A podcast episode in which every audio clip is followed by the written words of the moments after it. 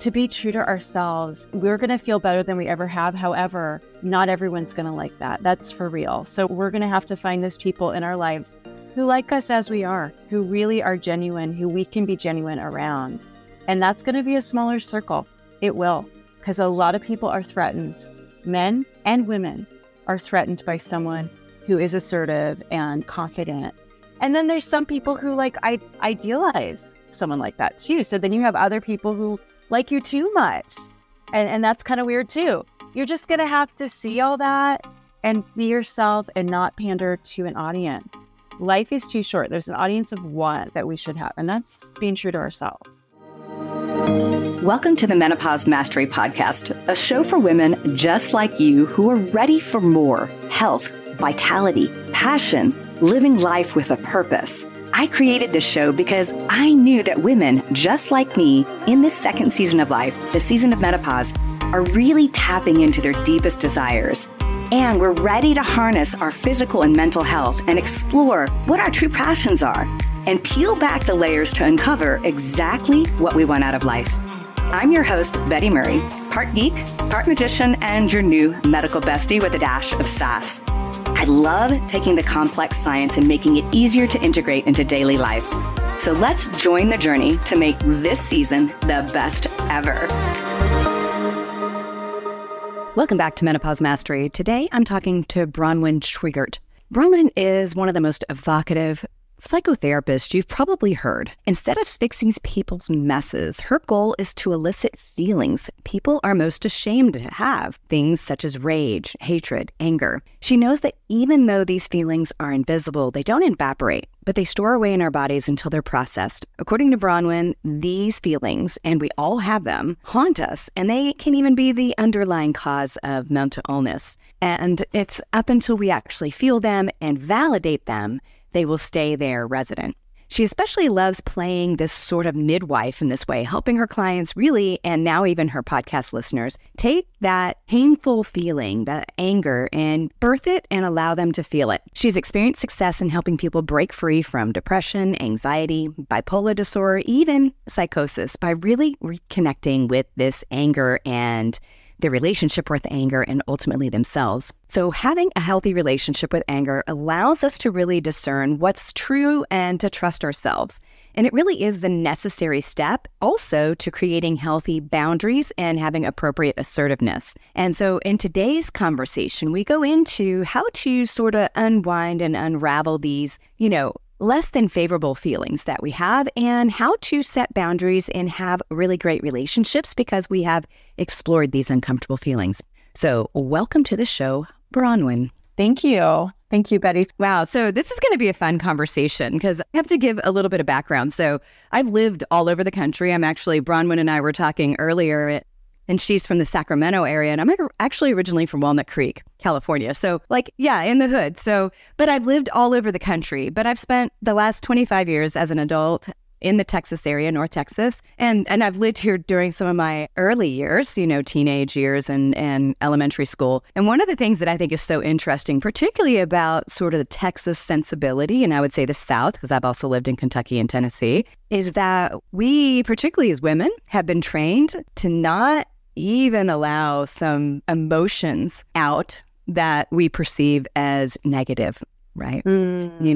Heaven forbid, girl, bless your heart, you can't be angry, you can't be frustrated, you can't be irritated, and heaven forbid, you let it out and let somebody know. So I want to dig into this because I love your podcast. I was listening to it. I probably will have some questions about a couple of the podcasts that I listen to, but I want you to go there. Because we might as well go ahead and pull the Band-Aid. Let's talk about anger. Rip it off. Yeah.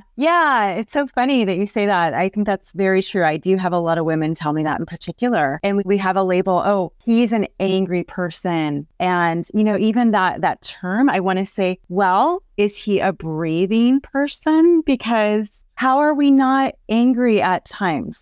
What is anger? Anger is a natural human response to something being less than ideal.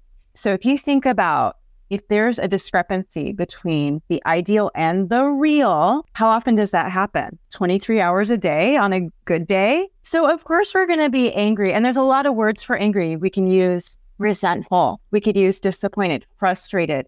betrayed. There's so many words, but of course we're going to feel some anger, and that's a natural human response. So there's no such thing as an angry person, just like there's no such thing as a breathing person. It's okay to be angry. And I think what you're getting at, Betty, is what we all do. When we think anger, we think of like someone who's bellicose, someone who is, violent, either physically or verbally, and they're just dangerous and they're just exploding and their anger is taking over.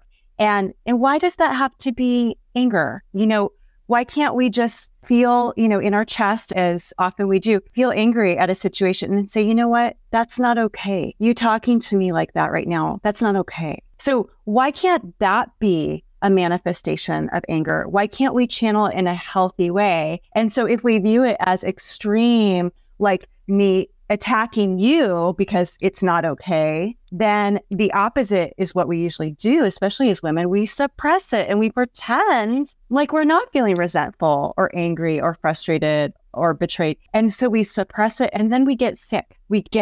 And so I'm a therapist, and I, that's my specialty, is anger, suppressed anger, because everyone who comes to me is sick in one way or another because of their suppressed anger. And that's over a lifetime, as well as just, as you go day by day. It's funny, I'm fairly in touch with my anger, I would say. And I always tell people, I'm like, the emotion I want to get to, I need to get to anger, because for me, that's an emotion of movement, right? Because that means I'm going to not act out against anybody, but I'm going to get into action, which usually means I'm getting myself out of whatever I feel like I'm into. But I think, what I've heard a lot over the last 2 decades with our clients and patients is, I think a lot of times we're afraid it's like Pandora's box. So if I let that little shred of anger out, like if I express what I'm feeling right now, that it's going to be this raging machine. Talk about that, because I think that's a real underlying issue. That is a great question, Betty. And I'm so glad you asked it, because it is very, very true. We do have that kind of intuition, like, well, if I let myself get in touch with my anger, and I talk about anger, we all have a relationship with anger, and we have to make it a healthy relationship if we want to be healthy people. We all have one. So if it's suppressed or if it's, exploding, whatever. But we think, a lot of my clients will tell me, if I get in touch with my anger,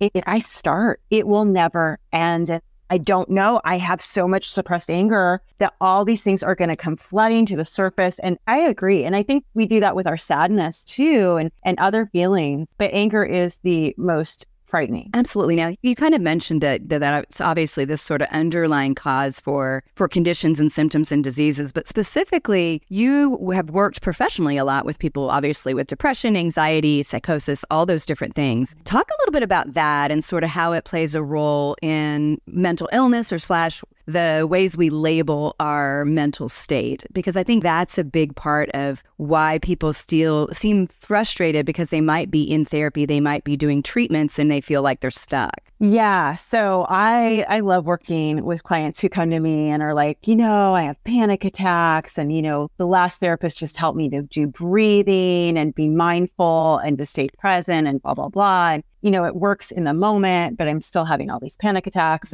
And I'll just say, yeah, what were you angry at right before the panic attack? Like, who pissed you off? Let's be honest. Or what memory, what trigger did you have in the present that reminded you of a betrayal from your childhood? It's always that. It always is. The anxiety, the panic attack, the depression. I myself became a therapist because of my battle with depression, and my depressive episodes were so debilitating. And, I could tell you more about that. What I will say in retrospect is I had 3 kind of like ongoing, almost coming up and down, major depressive episodes that were, like I said, debilitating. Looking back, every one of those 3 I see now was suppressed anger, every single one. And if I, at the time, felt entitled to say, that's not okay, actually. If I felt entitled to be like, I am angry. It's okay to be angry. That is an okay feeling to have. It doesn't mean I'm a bad person. And what I can do with my anger is I can be assertive. and I can have a boundary. If I felt entitled to do that, I would have never been depressed like I was for a year, 2 years straight. So yeah, it really is suppressed anger and even psychosis, mania. And I would actually argue addictions and compulsive behaviors are also rooted in suppressed anger. Absolutely. I'd love for you to share a little bit more about your personal story because, you know, the reality, especially when I think people are in sort of the healing arts, we're here to help other individuals. A lot of times it's because of our own experience, right?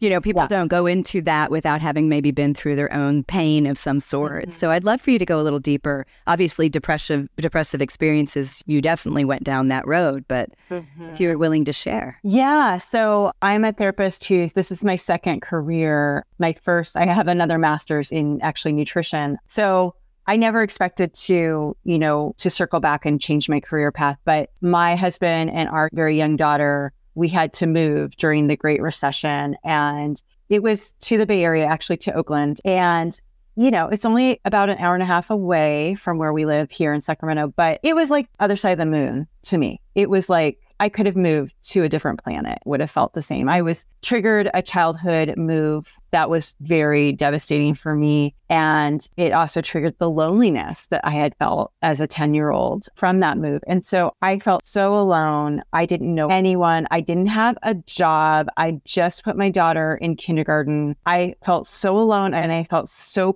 purposeless. And I just, you know, fell into this depression to the point where I didn't know what was going on. I would be walking down the street. I would vomit involuntarily. I'd be driving on the freeway and I would vomit. Like, I didn't even know that you can be that depressed. That's actually a thing. So I went to a therapist who was not helpful. All she did was listen. Didn't help me see, well, yeah, you're lonely as hell because you just moved and this is triggering what happened when you were 10 and you were lonely back then. And, you know, this is triggering. I needed someone to do that for me. I needed someone to be a reflection, to be a mirror, to mirror back to me so that things made sense. Anyway, I went to another therapist. She was no better. Between the two of them, I just thought to myself, you know, I'm barely functioning right now, but I know I could be a better therapist than they are. Mm-hmm. So that's when I said, I'm going back to school and becoming a therapist. And that was part of my healing journey at that time. That's funny. I've had three careers, you know, three different college experiences. I didn't go to med school in the 80s because I thought it was going to take too long and too much money. Now I've exceeded both. But you get to where you need to go through your own circuitous route, you know. So it was like you had to probably go through that pain to become the therapist that you are, right? So it's, you know, the world happens for us, not to us. But it is funny when you look at it and you're like, I never would have thought I came here, but now I am. So I want to go back to, you talked a little bit about the anger and the suppressed, you know, suppressed feelings and how it manifests. So what are some of the ways that, you know, let's say, I'm going to say a woman, but obviously a man could be listening to this too. Like, what are some of the ways that they could possibly open those doors to their anger? Because like I said, man, I live in the South and you're not allowed to do that. That's like, you need to keep that bottled up and tap on, right? So what are some ways that maybe if they aren't working with a therapist, they might be able to explore their own experiences of anger and how they might be able to sort of see where that may be playing a role? Yeah, I would start with, so I view anger as a light on the dashboard of your car saying, check the engine, check under the hood. Something is wrong. So I would start with that being our new lens, our new view of anger. It's not bad. I know I was raised to not get angry. Don't be angry. It's a sin or whatever. But right now I'm going to view it as a light on the dashboard telling me something is wrong. And so therefore, my anger is trying to communicate something, that something is wrong. Something needs attention. Something needs repair. So that's where I would start. It's just our orientation, our posture towards our anger. It's valid and it's God-given. If you want to talk about, you know, the Bible Belt, I say anger is God-given emotion to say, hey, check out what's going on. Something's off and needs to be repaired. Mm-hmm. So that is, you know, that's the first and foremost. And then knowing it's here for a reason. It's valid. I can be angry without blowing up, without saying something I regret. I can just say, you know, actually it isn't okay that man just told me I can do this and now he's withholding it. And, you know, yeah, he's actually kind of being really manipulative and actually that's not okay. And can I do better? I can say, hey, can I please speak to your supervisor because you're telling me, you know, something different and I'm losing faith in you. Yeah. So from what you're really saying, it's like, A, number one, identify it, and then B, start using small opportunities in which to sort of take that understanding and then utilize it, you know, because at that point, that's probably where the therapy and the medications and all those other things start to, I'm going to air quote for anybody that is listening to this, I'm air quoting, work. I mean, and we have psychiatry in our office and we do use medications and things like that. But at the end of the day, we've got to also be exploring our own experience. And so, you know, like you said, a lot of times people are medicated and they keep doing sort of a medication rotation looking for it when it really takes that lens turning in. Mm-hmm. Absolutely. Now tell me, so what about trauma? How can we look at traumatic experiences? Because I look at that and I go, okay, so trauma can also have anger as a side effect from it, right? Big T and little T trauma. Absolutely. Yeah. Talk a little bit about that because, you know, I think trauma is getting more attention today because we're able to talk about it. But I don't think people always associate that there's going to be anger as part of the emotional, you know, landscape of trauma. Yeah. Actually, I would say what causes PTSD, post-traumatic stress disorder, from trauma is the anger that's still there and has not been expressed. So two people can go through the same traumatic experience and one has PTSD and one does not. I would say is the difference is one still has suppressed anger. So how do we unsuppress it? We talk through it. We talk about what the most infuriating part, and it almost always is being betrayed by someone we trusted. And in order to feel betrayed, it has to be someone very close to us. So we don't get PTSD necessarily from being cut off on the freeway. We don't trust that person. We don't know that. We'll get PTSD from someone we really trusted, an authority figure, a parent, a boss, you know, someone we really trusted and who betrayed us in some way, shape, or form. And that is what I find is at the heart of a trauma. When I was an intern just starting, I remember I had a client who had PTSD from her birth. She had kind of a traumatic birth experience. And, you know, she kept kind of, if you're familiar with this, you'll hear people with their PTSD just kind of ruminate and repeat what happened over and over. And it's like they get stuck. She was stuck on the nurse. The nurse had betrayed her. When you're giving birth, you're at your most vulnerable place in the world. She was so vulnerable. And the nurse, I don't remember what the nurse did, but she somehow took away my client's agency to do what was best for her body, for the baby in the moment. And that was really the betrayal. When you find that and you allow that person, or if it's you express it in a word, you get it out of your body into words, and you share it with someone who hears you and validates your anger and doesn't try to talk you out of it, which unfortunately a lot of therapists actually do that. And it's actually re-traumatizing. So you need someone who will get angry with you and for you, who hears you, who empathizes, who validates. And then you know what? Poof, it's gone. That PTSD is gone. It goes from PTSD to just a traumatic experience, but you're not traumatized. You're not carrying that around with you anymore. So I have a question. I was just, as you were saying that, you know, obviously the trauma often comes from a betrayal. So I would think that somebody could have betrayal of their own ideals, right? And that in some way could almost be, I don't know if it would be PTSD, but let's say you had a certain ideal. So I'll use a good example because we kind of think of PTSD. You always think of people in the military. And you could say, yes, some of it is maybe they, you know, they were betrayed by their superior or this or that or whatever, all those different things. But what I've found when I've talked to a lot of individuals that, you know, served particularly Afghanistan and Iraq in the last war, it's still going on, but a lot of it was the ideal. They felt like they were betrayed by their expression of what they felt the ideal American, you know, American intervention and what they're there for. So it, almost to the extent that it wasn't necessarily that they were upset with the government, right? Like you know, they were, but it was all of a sudden that ideal that they carried was no longer valid to them through their experiences that were traumatic. Yeah. Which is kind of a roundabout thing, but I was wondering if that could even be something that could be almost a PTSD-like experience for someone. I haven't worked with that, but I can see that. I think also I want to add, I also see the trauma or suppressed anger as when we feel we have betrayed ourselves. That's a big one. when we feel we have betrayed our own beliefs or morals. And sometimes we really have, and sometimes we haven't, but we feel like we have. So that's any kind of betrayal, but that one at ourselves is very common. Okay. Okay. That makes sense. Okay. So yeah, in a sort of roundabout way, I was kind of asking that. I was like, oh, wait, couldn't I have that experience also? So you also brought up agency, right? The sensation or the feeling of I have agency over my body. And I think over my body, my thoughts, my expression. What ways do people sort of step into either situations or relationships where they give up their agency? What are some ways people can sort of think of that? Because I don't think people think about that word and how it applies to their experience. All the time. And that is, yes, all the time. It's funny, even if we're not aware of it intellectually or we're not missing it in the moment, it's like our body knows. And our body's angry. And so our body will start having headaches out of nowhere, stomach ache. Body speaks for us, really does. And it will tell us, I'm angry. And you can medicate it away as much as you want. And our body's like, nope, you need to work in collaboration with me together to make things right. Okay, cool. So I have another question. So obviously we're talking about how to go through these experiences, learning your anger, expressing it, looking at your depression, anxiety as possibly suppressed anger. So what about the parent out there?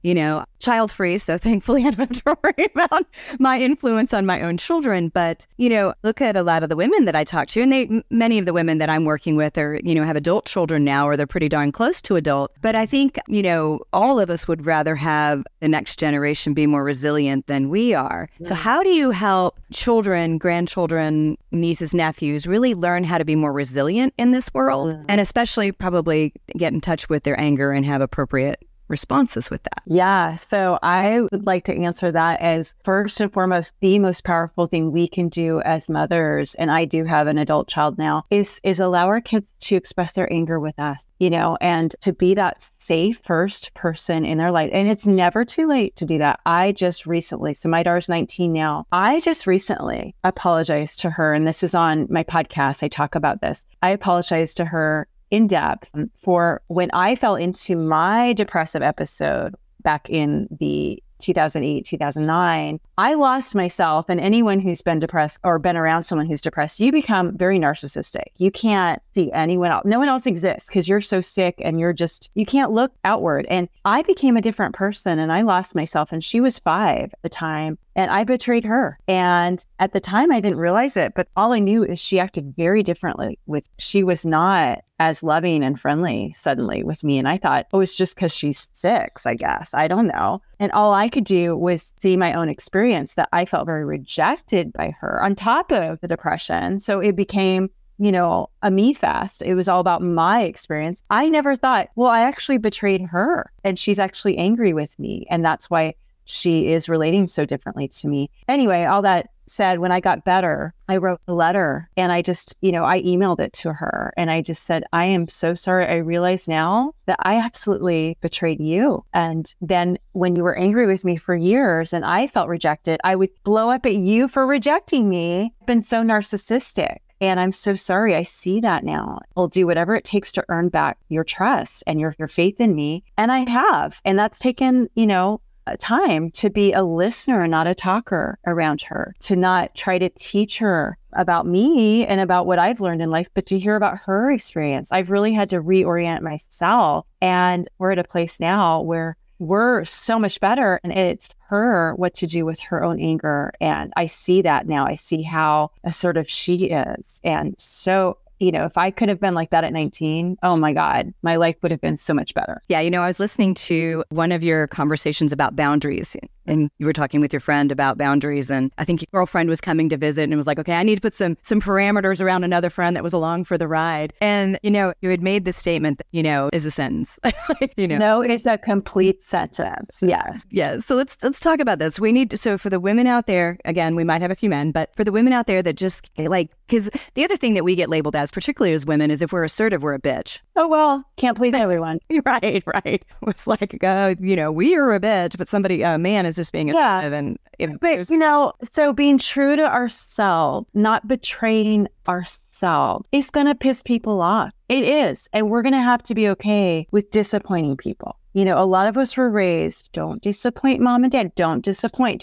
You know what? In order to be our authentic selves and not betray ourselves and therefore not be depressed and not be anxious, we're going to have to make some people mad. You know, the new me, Betty, I am the new 50. I'm going to be 53 very soon. I wasn't always like this. I wasn't always as confident and assertive as I am now. And I have noticed that some men do not enjoy being around me. They think I'm way too opinionated or what have you. And you know what? I'm sorry. That's who I am. If you don't like that, so sorry to disappoint. That's a you problem. Absolutely. And we're going to have to be okay with that. Yeah, because I think coming out of that assertive, you know, holding true what's true for you and making sure that you continue to have agency allows for more heartfelt, deeper relationships, which is kind of where I want to take that now. Because the other side of it is like, well, if I let everybody know how they make me feel, then I won't have any good relationships. And that's not true, because actually it gives you new ground in which to have that. So talk about it. Oh, yeah. So first of all, surrounding yourself with people who really can really appreciate the real you is so amazing. To not compromise yourself, to not have to pander, to make this person happy, withhold around this person, and to be true to ourselves. We're going to feel better than we ever have. However, not everyone's going to like that. That's for real. So we're going to have to find those people in our lives who like us as we are, who really are genuine, who we can be genuine around. And that's going to be a smaller circle. It will, because a lot of people are threatened. Men and women are threatened by someone who is assertive and confident. And then there's some people who idealize someone like that too. So then you have other people who like you too much. And that's kind of weird too. You're just going to have to see all that and be yourself and not pander to an audience. Life is too short. There's an audience of one that we should have. And that's being true to ourselves. That's such a good statement. That's a mic drop statement right there. Absolutely. So tell me, so if you were to take my listeners and say, okay, so if you're going to open Pandora's box and you're going to, you know, sort of explore these things, we talked a little bit about the avenue of like stepping into it. So what are ways that a family unit could do this, right? Because again, if you're learning how to express yourself and how to do this, you know, most of us are doing it within families, because you obviously do marriage counseling also as well, or have in the past, I bet, would bet. Have in the past, yes. Yes, in the past, not right now. But like how, you know, if a family was like, okay, we're going to start doing this, how would you recommend they start? Maybe because maybe they're not working with a counselor or a therapist. Mm-hmm. How can they possibly do that as a group and say, okay, we're going to like, do they have like a family night? We sit around the table and we all get to express something. What would work out, would be helpful? I think a family night or just like a kvetch session scheduled every week would be ideal. But I think first and foremost, it's everyone saying, you know what? We're family. Of course, we're going to piss each other off. Of course, I made my husband mad. Of course, my daughter's angry at me. Of course, I'm angry at them. Like just the mindset of being like, we're going to schedule a grief session, a gripe session. And we're all going to have gripes because that's how we are. That's how humans are. That's not like, that doesn't make us bad. That doesn't make us a dysfunctional family. It doesn't make me dysfunctional. It's actually human nature that when we're around other people for, you know, more than an hour, we frustrate each other. And remember, getting back to, we're angry whenever the real and the ideal deviate, which is all the time. So see that as normal. Yeah, let's get together and talk about how maybe I frustrated you, how I've hurt you. I'm going to be open to listening to that. That doesn't make me bad or shameful. It doesn't make you bad or shameful. So that needs to be number one. Number two, the language we use. So we got to start with, you know, I feel statements. So I feel, instead of attacking language, like you did this, you know, just I feel disappointed when I told you I wanted to go thrift store shopping and I didn't hear from you, you know, so just couch it in language that leads with feelings. And anger is always a secondary emotion. So under the anger is hurt. It's always hurt. So don't be afraid of the anger. Find out what is fueling the anger. Find out what hurt feelings are fueling the anger. Don't let the anger, you know, scare you away. Okay, that's great. So everybody, so if you're like, okay, we're going to tackle this in the family, that's the way to get started, is to have a kvetch section. A session and let everybody sort of pass the stick and talk about it. So I wanted to make sure that my listeners have an opportunity to find you online and find your information. Tell them about your podcast, because it's fun. I mean, it's fun, informative, and also, you know, boundary pushing and all those other things. So tell them about your podcast. Yeah. So I'm just trying to get all this info that we discussed and more out through my podcast. It's just my passion project, to not limit it just to my clients, because I can only see so many clients. I really want to get this out to the public, and especially to people, you know, don't think many therapists are that good, was my experience, and remains to be that my experience today with what I hear from my clients. So don't just sign up for a therapist and think that's going to do it. You might not have a good experience. A lot of therapists don't know a lot of this. So this podcast is for anyone who wants to maybe bypass the therapist experience or augment it, or someone who is a therapist. I needed someone to help me when I was in my internship learning this kind of stuff. So the podcast is called Angry at the Right Things. Yes, it is a good podcast. I've been listening to it for the last couple of weeks. Yeah, thank you. I'm really happy. And like I said, I like the topic because I have always told people, I'm like, you know, when I'm in something, anger for me is what helps me move forward, right? If I don't get to that, at least that expression of it, I feel that's where I feel stuck. And so I'm always like, what is it? Get angry. Okay, get moving. And so I don't know if that's the right thing, but that's always helpful. No, I think that's probably exactly true. When we don't allow ourselves to get angry, we are stuck. I think you're exactly right, Betty. Yeah. I can't stand feeling stuck. I'm like, nope. That's just a really uncomfortable position for me to be in for any length of time. So, well, I'm so glad I had you on the show today, Bronwyn. And everybody, if you want to check out the podcast, it's called Angry at the Right Things, and it's on all the podcast platforms. Mm-hmm. So you put it out, is it every week or every 2 weeks? It's kind of whenever I get around to it, but okay. Yeah. Okay, cool. Well, thank you for being on. This has been a great conversation, and I think my audience will definitely love to explore how they, might be suppressing a little bit of their anger. We all do it. So thank you for having me, Betty. All right. Thank you for listening to Menopause Mastery. If you found this episode engaging, exciting, please share it. Don't forget to hit subscribe. And if you really loved it, leave me a review. 5 stars would be fabulous. Thanks, and I'll see you next week. Thank you so much for tuning in to the Menopause Mastery Podcast. You are why I'm here, and I am so very grateful. Hit subscribe so you don't miss any wisdom on creating the most exceptional life on our terms.